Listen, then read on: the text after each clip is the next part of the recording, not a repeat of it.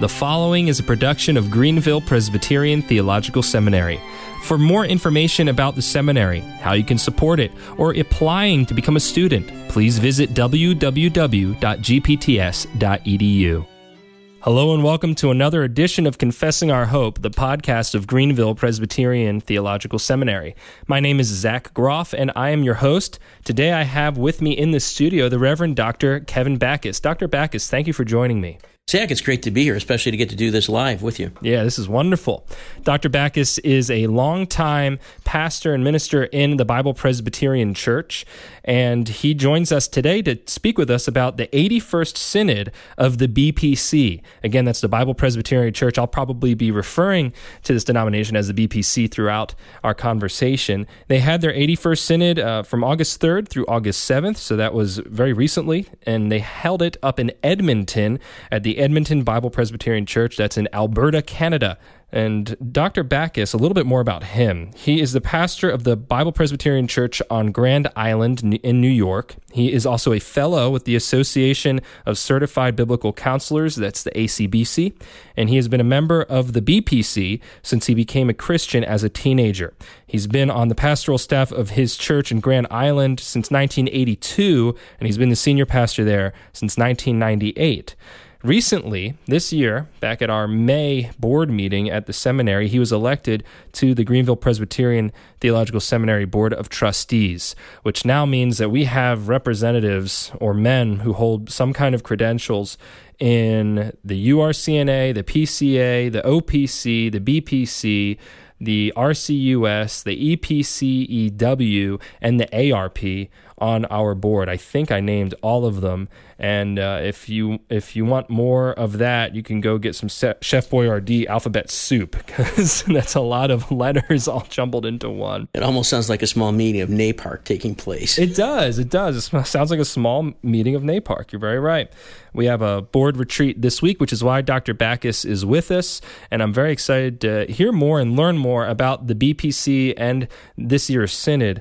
Dr. Backus, very briefly, and for the benefit of our listeners who are unfamiliar with the Bible Pres, myself included, what are some of the distinctives, culturally, historically, and theologically, of the BPC? And you want that briefly, right? Culturally, historically, and theologically. I'm kind of just leaving the door open okay. for, for you to hit on whatever you want to talk about, any of those things, and take in whatever direction you want. But well, in a few minutes. Yeah. The Bible Presbyterian Church, um, if people know American church history and they th- know much about the Bible Presbyterian Church, they tend to think of it uh, in its iterations from the 30s and the 40s. That's when we came into its in- inception. And uh, the Bible Presbyterian Church of today is is probably significantly different in many ways. Um, the Bible Presbyterian Church today is uh, a church that is deeply rooted in a warm-hearted, full-orbed Calvinism. Um, uh, one of the uh, one of the observers, fraternal delegates, uh, describing his experiences as he's been many years with us at the Bible Presbyterian Church, uh, coming to our synods and meeting us in our churches, because that's where we hold most of our synods, um, said that one of the things that impressed him was that um, this was a place where the confession lived in other words, not only did the ministers um, pledge to uphold it, but he could see in the daily life of the church that a commitment to the standards was being lived out in the churches. So I think that's one of the things that people find about the BPC.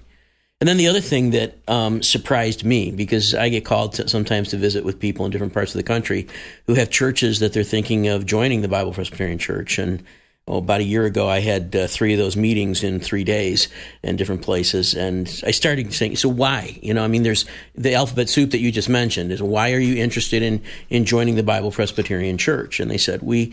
We think that um, they, they talk about the confession and their confessional faithfulness, and they say, We think you're least likely to shift doctrinally. So, to me, that's a positive statement that they recognize that there's a commitment to the standards, to the Word of God, to the testimony of Jesus Christ. And it's a standard that's not um, constantly being challenged or eroded. And if that's true of the Bible Presbyterian Church, I thank the Lord for that and can be very happy. I appreciate the way you put that, where it's a positive statement of a strength of the Bible Pres rather than uh, some kind of implicit attack on another denomination. Um, because historically, when we look at church history, denominations tend to slide. They have a theological drift into some other land. So to have have the Bible Pres uh, standing as a denomination that's recognized by outside observers as one that's least likely to shift doctrinally, that would be a huge compliment. It was, yeah. and that is a great strength. So, stepping into another direction of getting to know the Bible Pres a little bit, how many congregations are in the denomination today? Uh, currently, we have um, 24 congregations, 25 now this year, 25 congregations in four presbyteries. Okay, and we know that there's at least one in Edmonton and one on Grand Island, New York. Where else are there Bible Pres congregations? Uh, we have a group that's down, a small group that, tr- that is from New York down through Virginia, and then we have a concentration in Florida. Greatest concentration now is in the Northwest, from Northern California up through Edmonton, and then we have our group up in the the Great Lakes region. Mm-hmm. Now, who attends the the synod of the Bible Pres? And actually, to back up, in case you haven't been listening to our denominational debriefs, I want to make sure I don't just skip over and assume you know the word. If you're familiar with Presbyterianism, usually uh, there's there's one of two terms that's used for the national level gathering or, or major regional gatherings of the church, and that is either synod or assembly. So in the PCA and in the OPC, we have general assemblies, and then in the ARP and the Bible Pres, we have general synods uh, to describe that. Uh, top level, or I guess the, the the overall court of the church that meets annually or sometimes every other year in the case of the URCNA, United Reformed Church North America. So, who then attends your synod? Is it just pastors or is it pastors and ruling elders or what does it look like? The Bible Presbyterian Church um, General Synod is, is really a family gathering together. And uh, we are not a delegated assembly. Every minister is supposed to attend, and uh, every church is supposed to send a ruling elder. So um, uh, there's no there's not a rotation of people coming through, and I like that because there there tends to be some consistency. People know what's going on. It, you, you don't have a point each year where a third of the people it's their first time they're ever to General Synod. So that's been helpful. But the other thing is that um, we actually had more ruling elders attending synod than we did ministers. So um, only two of our churches weren't able to send a ruling elder, and there were enough um, ruling elders who came who were not com- who were seated as corresponding members and had pri- privilege of the floor, but weren't voting. That we actually had more ruling elders than we had ministers at the synod. I think yours is the only denomination that I've done a debrief for this summer that had more ruling elders than uh, than pastors or teaching elders present uh, in their in their synod or their assembly. So that, that's an interesting that's an interesting observation. So is that generally true, or is the ratio different? Well, the ratio might be we might have a couple more ministers than ruling elders, but I think that that's not an unusual occurrence. So we have ruling, we'll have ruling elders who will come, whether they're delegated to come by their church or not, um, whether they're they're the um, elder representing the church, voting for the church and they'll come regularly. And sometimes it's because they're they're on serving on an agency board that meets around synod time.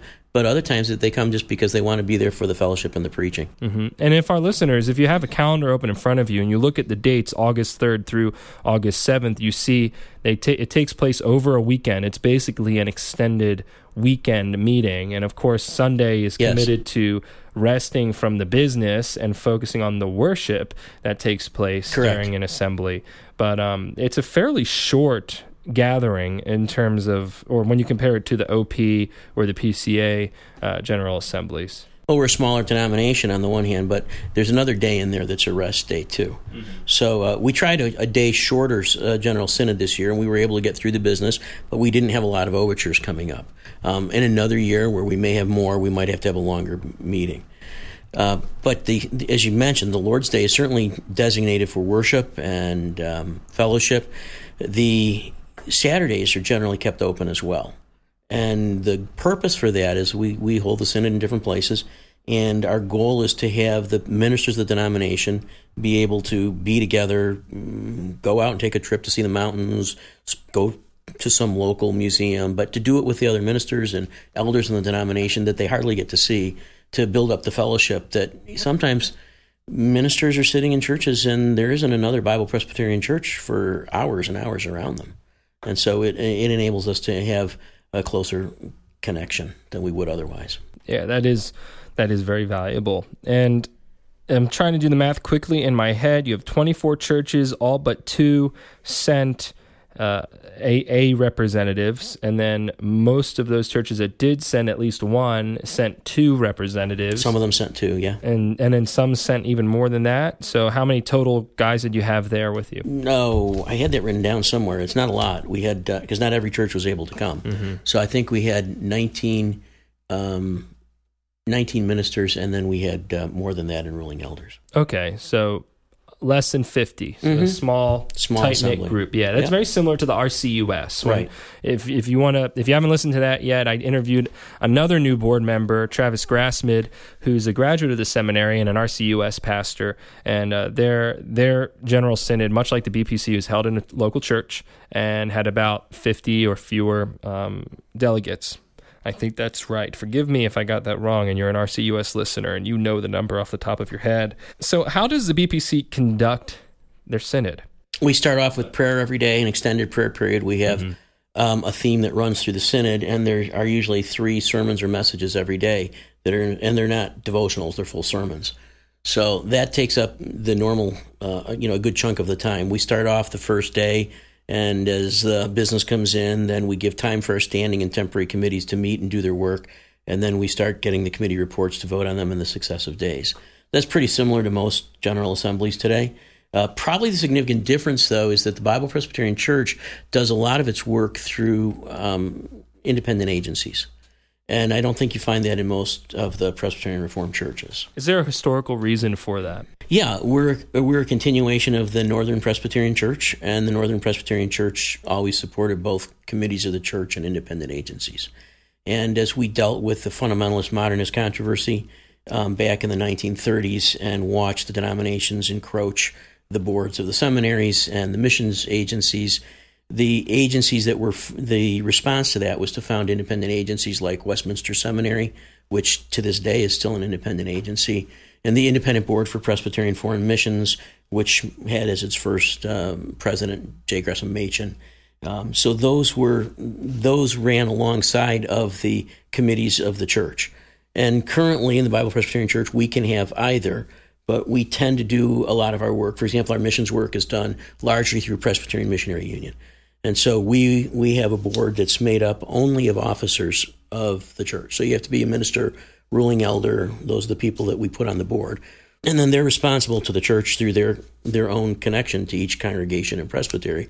Meanwhile, they do the work of missions. We'll have our final board meeting before the synod meets, and then they simply make a report to the synod. So there's no such thing in the Bible Pres as a um, as a teaching elder at large or somebody who is uh, holding their credentials out of bounds as in not serving in a local church or are there men that have functions within the denomination that occupy their time such that they can't maintain a, a pastorate or serve as or be a ruling elder on a local session? Well sure military chaplains mm-hmm. uh, would be one example of people who don't maintain uh, ministry at a local sessional level. And uh, I think we have chaplains. Chaplains retired. I'm thinking, uh, you know, even right now, are, are the people who head up our denominational agencies, whether it's a seminary or whether it's missions, um, are at least part time in a local congregation. Mm-hmm. So they have that level of accountability there mm-hmm. from a local session. Right. Now, what are the worship services like at the Bible Pres? Do you all usually have a uniting theme at General Synod or, or not? And if you do have some kind of theme, was there one this year that's worth commenting on? Yeah, the moderator who is elected this year will be the one who picks the theme for the coming year. And so this year it was the exclusive excellence of Christ. And focusing in on the Reformation, the Reformation restores the dignity of Christ. And then that was broken down into dignity of Christ as prophet, dignity of Christ as priest, dignity of Christ as the king. And so there was both uh, a parallel. The morning sermon would be related to the effects of Rome in destroying those doctrines and the Reformation restoring it and what needs to be done to maintain it. And then the afternoon sermon would be focusing on just the excellence of Christ as, say, our King, or the excellence of Christ as our prophet, the excellence of Christ as our priest. And then the evening messages were um, were not necessarily related to that. So, for example, one one evening message was on the Reformation's impact on music and worship. So it's linked to Christology and linked to the Reformation. I like how you all interwove it together. Do, do you already have the theme picked out for next year? No, that's the that's the role of the of the minister or moderator who's just elected, and he'll usually announce that in April. We'll look forward to seeing that. I, I plan, I'm hoping to be able to join you all for your General Synod next year. We'd love to have you do that. It'll be in Lakeland, Florida. Oh, that'll be fun because yeah. Samuel Vitalino's down there, and right. uh, and uh, also one of another new board member, uh, Reverend Dr. David McWilliams, is the pastor of Covenant Presbyterian Church (PCA) in Lakeland. So great, it'll be great to make a trip down there. Though I don't know about going to Florida in August, but I I guess yeah, I can handle it. We're right? probably not the um, highest academic Presbyterian denomination if we pick, you know, Florida in August for our. there's something, some part of that we missed out on. Edmonton in August sounds a lot better. Yeah, that was a lot better. Yeah. All right. Well, can you provide us with an overview of specifically what happened over the course of this year's synod? You can highlight any particularly significant decisions you all made? Um, you said you didn't have too many overtures this year, but if you did, um, or what, whatever other kind of business you addressed. Yeah, well, we finalized one uh, from last year, one change to our um, mm, form of government, and just had to do with adding biological into the descriptions of you know office bearers being male, biological men. It's uh, unfortunately today we keep having to add adjectives just to be clear on what we're stating, and uh, so that was to, that was a small thing. Uh, another thing that had come up, and I think it's kind of odd, and I've looked at in several of the books that Presbyterians have. In our forms of government, we specify that a person who's finished his what would be like the middle year, two years of seminary, should then you know approach licensure. But it's amazing at how many of the books you go on, and then when it talks about ordination, it does not talk about having finished the seminary. And so, just to make sure there was no confusion on that, um, an overture came up that we specified the completion of an MDiv or an MDiv equivalent uh, for ordination. So that one was was placed in the book. Those were those are really just um, kind of like fleshing out what was already there. Is uh, is there some kind of allowance made for men that are about to graduate, and just the timing of presbyteries and, and yes. different things are in place where it would make sense to get ordained before you walk for graduation? Sure. If you had a call before you walked for graduation, then we would be you know happy to work on that. In, in essence, you would have completed your degree. But the the point of this was just uh, for people who had said, "Well, I took a two year MA somewhere, or I took a I took an equivalent of an MA somewhere, or I never finished my degree and I'm not planning to. We wanted to make sure that they understood that the goal, the, the, the goal that we're looking for is the f- complete MDiv or an MDiv equivalency. That makes sense. It's good to be clear. The other the other things that were kind of interesting at our synod this year included um, one one uh, mission field we're working on. We have missions currently in China, in Cambodia, in Myanmar, and in Brazil. Um, and the work in Myanmar has been going on for a little over a decade now. It's an area that I do a lot of work in. And uh, we started off with a, a single um, person working as an evangelist there uh, who was himself from Myanmar. And he's worked now for 12 years and we have um, a congregation established that that has now become self-sustaining because our goal is to have self-sustaining, self-perpetuating, self-propagating congregations, and beyond that, for church plants. And the thing that that to me is beautiful is that very often when you're doing work in Myanmar, you find that the Chin people, which is one tribe up near Mizoram, India, those people uh, received Presbyterian missionaries many years ago and there are so many Christians in that region that in Burma there's actually a, a saying says you can't start a church without at least two Chin, without at least two people from the Chin tribe. And when you when you find Presbyterian churches that are doing evangelism, very often they're they're going out to try and bring churches together from other Chin. But the congregations that we're working with recognize that there are 13 other major tribal regions or states in the country, most of whom are untouched by the gospel, most of whom are harder to work in. And so while there's one church, one Chin congregation planted, they also have two congregations planted up in the Shan state, which is largely Buddhist and other religions. So I've been really happy to see those working. We're working to help those church planters um, fill out, finish uh, an MDiv while they're serving out in the field because travel in and out of Burma has been so hard over the years. And then we also had an orphanage uh, that our congregation, another con- BP congregation in Australia, together worked on. Um, and so that orphanage is up and running. And one of the real joys was to see one of the young men who had grown up in the orphanage now going out and he's beginning his training and doing work as a church planter. Oh, that's wonderful. What are your formal relationships with these church plants in those countries you named and also in Australia? Are are they part of the BPC in America, or do they have their own um, BPC denominations in their part of the world or their countries that they're in? Or um, you know, is there some kind of super um, superintending international connection between you all? How, how does that work ecclesi- uh, ecclesiastically? Well, that's a good question, and it's different in both of those cases. The church in Perth, Australia, was a work of our mission board, and after they reached a point of being self-sustaining, and that missionary was was leaving the field and retiring.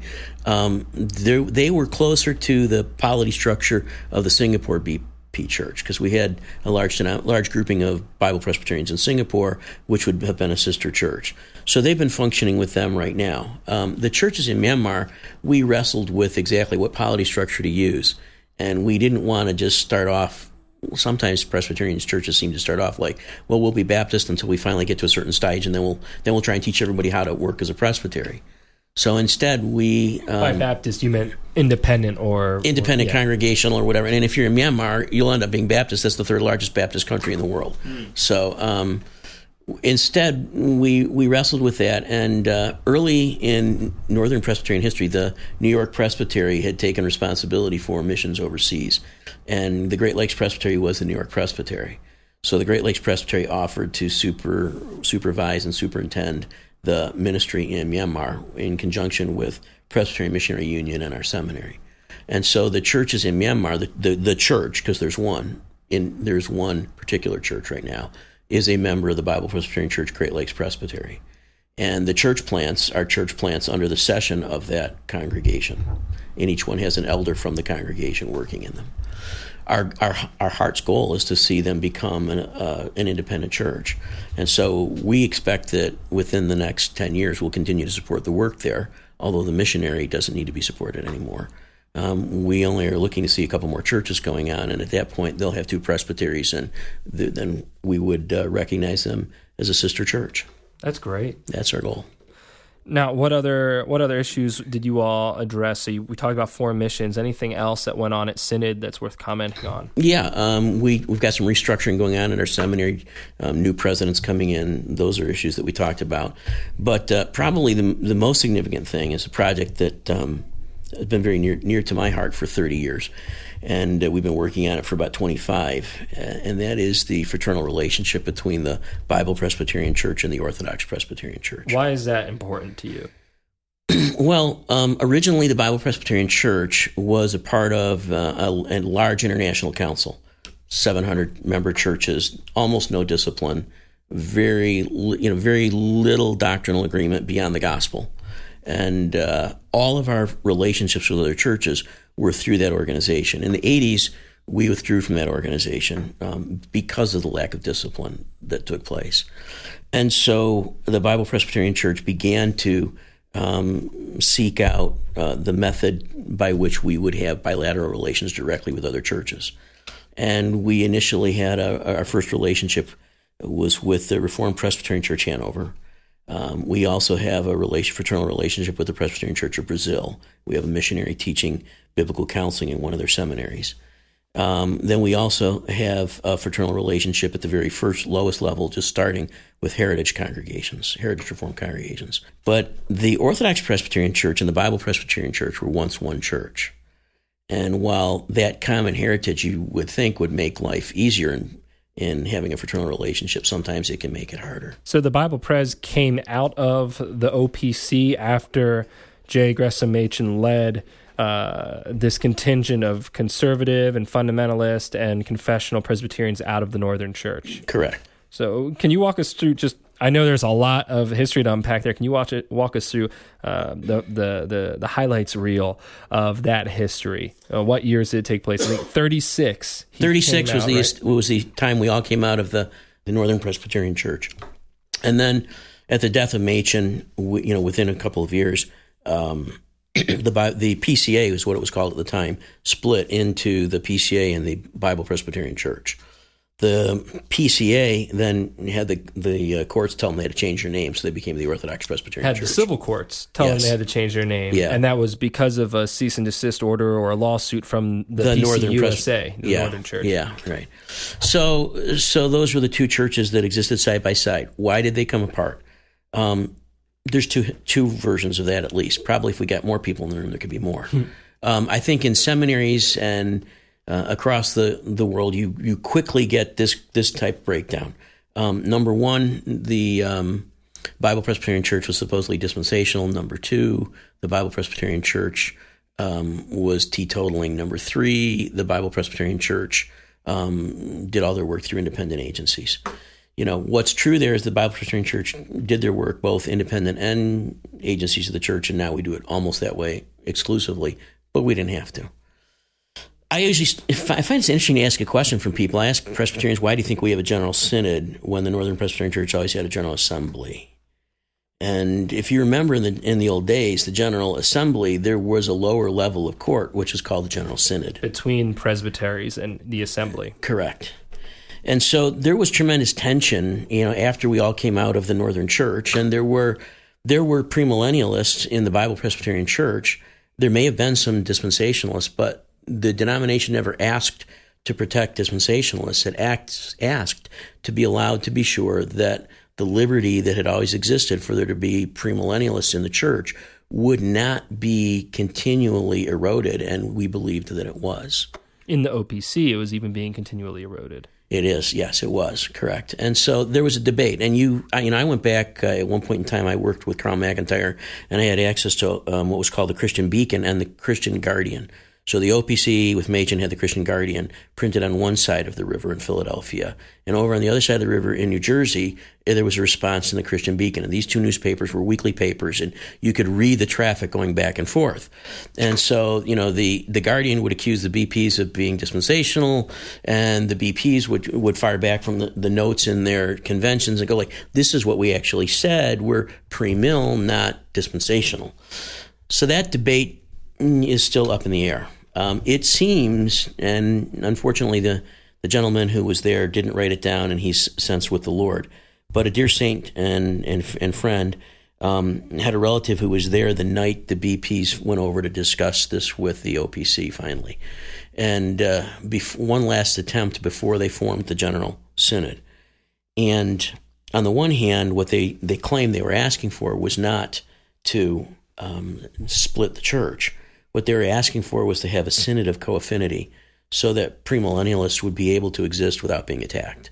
And that was denied. And, and frankly, I agree with denying it. I don't really agree with having synods of co-affinity because it divides the church needlessly. Well, that's what the the Presbyterian Church in the 19th century did. Um, Yes. And I'm not talking about the split between the Northern and Southern Church. I'm talking about before that in the old school, new school debates, and even in the 18th century with the new side and the old side debates, you had synods that were layered on top of each other geographically, and Yes. and you know it, it was confusing probably confusing to both the people in the church but also people outside of the church Correct. uh, it compromises your witness that way Yeah. so i get what you're saying yes, I don't agree with the approach, but that's there's a historical precedent for it there was a historical precedent. That was the approach they were taking, and that was turned down, and the Bible Presbyterian Church began. I would suggest that, in, in all reality, from people who were there at the time, that I think uh, both all sides agreed that with some of the strong personalities in leadership on both sides, that they were only going to be at loggerheads for ages, and that in order to get to get on, they decided to go their separate ways.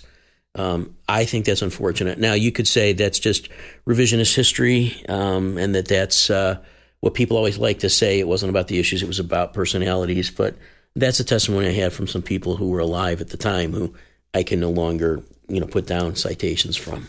But anyways, the churches went their separate ways at that time, and and it became quite common as they as they grew apart. They grew apart in culture because the OPC really gravitated towards the more continental Reformed people that were here in the United States, and the Bible Presbyterian Church really um, tried to live out to what they claimed they believed to be a continuation of the historic uh, Northern Church, which was not continental at all. And then w- during that fundamentalist modernist controversy, the Presbyterians, Machen and all of us, were allied with the fundamentalists very much. And so Bible Presbyterians ended up really being excluded from some of the reform circles, but more in connection with some of the fundamentalist circles. And that had an impact on us for a number of years. That's changed. Um, it changed really in the in the very early 80s. And uh, I think they've recovered, and people have gone back in our minutes, and they can see that trend taking place. That they really recovered their original confessional um, commitments, and that characterizes our church today. And so, uh, I remember going to meet with the um, the OPC in their first General Assembly, and it was down at Harvey Cedars. It was a day it was so hot and humid that you couldn't even see the second story of the building. The the humidity just hung that low. And Harvey Cedars, are you serious? That's wild. And Harvey Cedars is in New Jersey. In New Jersey on the case, beach. Yeah, yeah, I'm familiar with it because I'm from Philly, but Yeah. I'm not going to assume that our listeners Yeah, in Brazil right. Yeah, or no.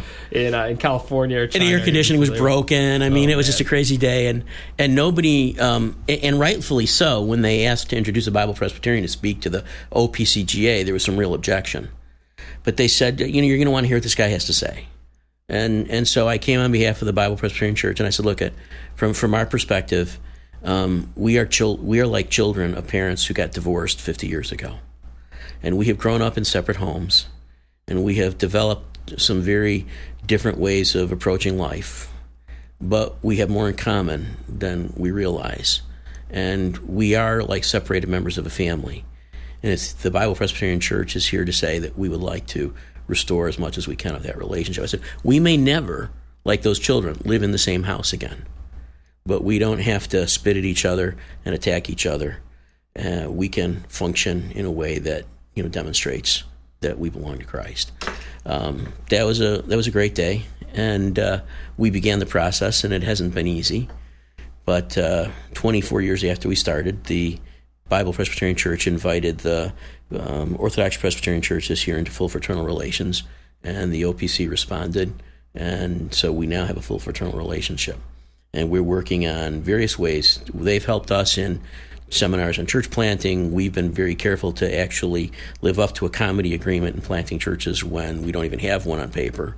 Um, but we've done that. We've helped out in disaster relief, and we're looking on at finding a way to formalize that relationship so we can just serve together when those things come up. And a comity agreement, basically in church planning, what that means is the BPs are agreeing not to plant a church basically right on top of an OPC church. We were getting ready to do a church plant, and we vetted, you know, every every site we had with the um, OPC headquarters. And do you have anything there?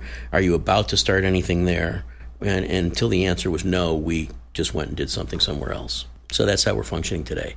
And quite honestly, in those days, if you could st- uh, stood up on the floor of a general synod of the Bible Presbyterian Church and said anything nasty you wanted to about the OPC, nobody pro- would have stopped you. And honestly, no, it would have been the same in the OPC. And, and now it's not the same at all. So we're thankful for that relationship.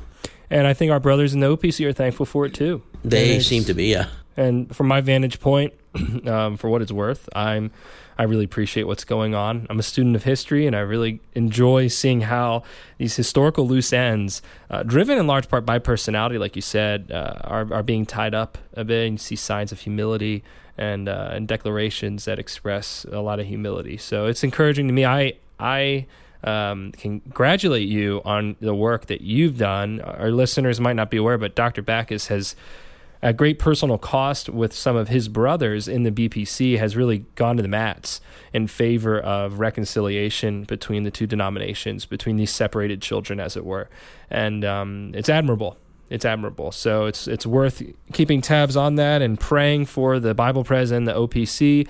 Um, if if you're inclined to pray for denominational bodies like I am, you could pray for them in the same breath now uh, as as they continue on this path of relationship and and building their relationship.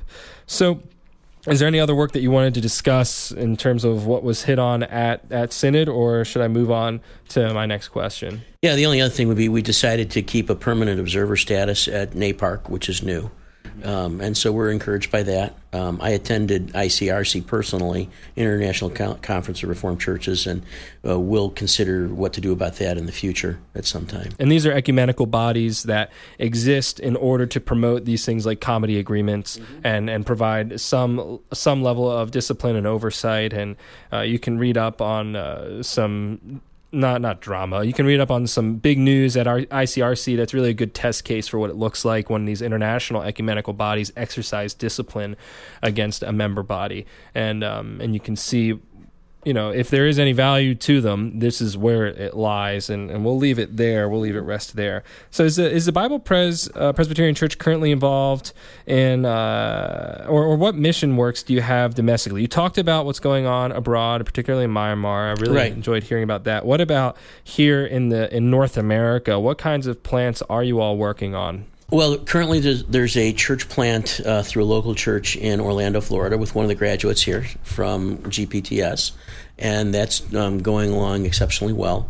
Um, our church in that was planted in Bonners Ferry, Idaho, uh, it has been particularized for a couple of years, and we expect it to be fully self-supporting by next year. So we're excited uh, for that. And then we have a church plant, or not church plant, that's probably the wrong term. We have an outreach um, in forming a church in the Tacoma area. Uh, and that's a, a, a, work being done by one of our graduates who is Korean. And he's really targeting the second generation uh, Koreans, and there are many of them in the Seattle Tacoma area. When you say one of our graduates, you mean from, from Western Seminary, Western Reformed yeah. Seminary. Yeah, sorry. Um, and uh, and so he's doing a great work there, and there are some. You know, the churches really have experienced a. Um, a number of the second generation Koreans that just sort of drift away and, and, and aren't able to find a home in a church. And so he's really trying to work to help gather those and work with them. We've got some work going on around the, well, actually, from one man who's doing work from Portland up through Seattle with the Indonesian populations that are in the area. So the and the Orlando work is really working with the Brazilian population that's in the Miami area. Yeah, I think Samuel just baptized like 22 people or or welcomed them into the church as, right. as new members. Right. So we're we're very happy to see opportunities um, often that are overlooked by other denominations. Uh, we're we're happy to be able to work in some small niches that uh, the Lord opens up to us. What was the? Uh, you know, this is a question I like to close on and and leave it open for you to take in any direction you'd like, Dr. Backus. What was the single most encouraging takeaway from Synod for you? I, I can guess as to what it may have been, but I'll I'll let I'll let I, rather than take a guess, I'll let you sure. articulate yourself. Well, you know, I, I, guess I'd be, you know, drawn between two things. Actually, really, there are three things. Um, the first was to see God's blessing on our missionaries serving in Myanmar. And, um, you know, often over the years, people say, like, how do you get so much done? You know, a small church, small denomination, small budgets. And it's largely because of the character of the people that God has sent to work with us and His faithfulness to them, and, and to see this congregation that has that has grown and and themselves have a vision for reaching their nation and are and to be able to be be a part of that and to see the entire Bible Presbyterian Church enter into it as this is a work that we we all want to have some part in. Uh, that was exciting, and and then of course um, the theme of the synod this year and the centering on the the work of Christ as our prophet and our priest and our king and the importance of maintaining that. I just got home and have been uh, experiencing another one of these moves in Western New York, which uh, what is it? The Christ Together move, and denominations are bad, and and doctrine is bad, and everything's bad except you know we all got to be together for Christ and I'm just not sure who that Christ is when they're done. And it just reminds me of the importance. Sometimes I, I wondered, you know, do we need to keep saying these things to to the people in our churches? And the answer is yes in this world. And then, of course, um, the relationship with the Orthodox Presbyterian Church was a real precious time um, to see that being cemented and to see God.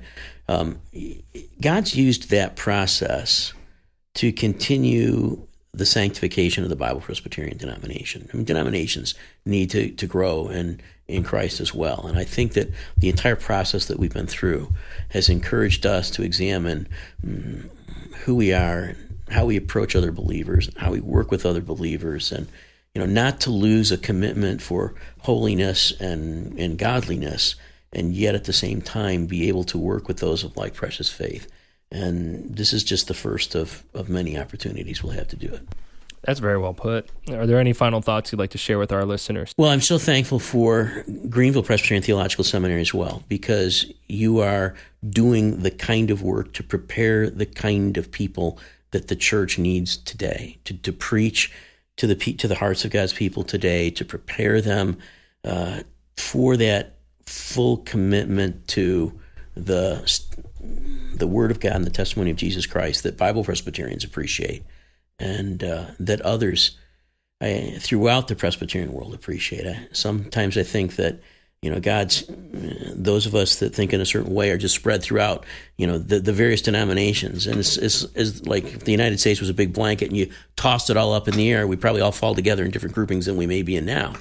But you know, you were serving a, div- a diverse swath of that and preparing the next generation of ministers. And we need that. And we're going to need that soon in the Bible Presbyterian Church.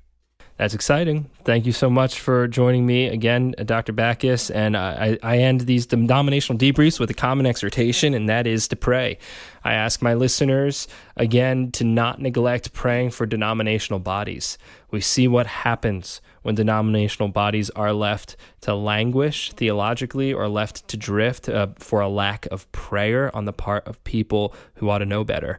And, and that sounds like strong language, but uh, as I consider church history, um, I'm not one to, to knee jerk react and say denominations are useless or denominations are wicked or evil or whatever. I think that uh, that the the good fruit that has come out of um, denominational churches, churches with stated creeds and confessions, and, and who teach by those creeds and confessions, the fruit has been greater than than than the bad fruit, right? So. Yes.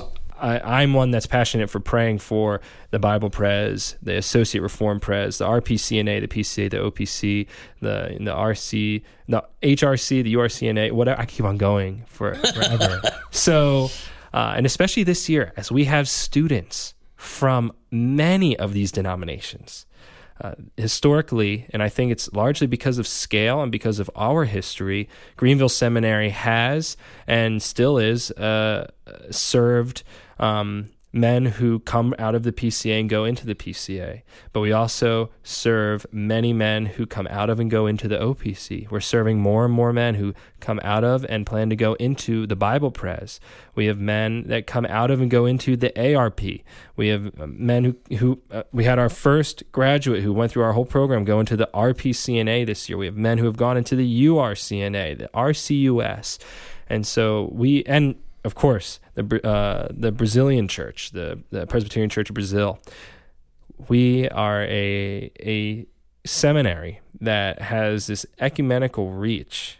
Like Dr. Backus said, if you toss us all up in the air, we'd probably land uh, in different groupings, but it would be largely the same kind of theological bent. So we have a heart for um, denominations, and I just encourage you to pray for them. Please pray for Dr. Backus and his efforts, and pray for the Bible Pres. Dr. Backus, thank you again for joining me. Thanks for having me. You've been listening to a production of Greenville Presbyterian Theological Seminary. For more information about the seminary, please visit www.gpts.edu.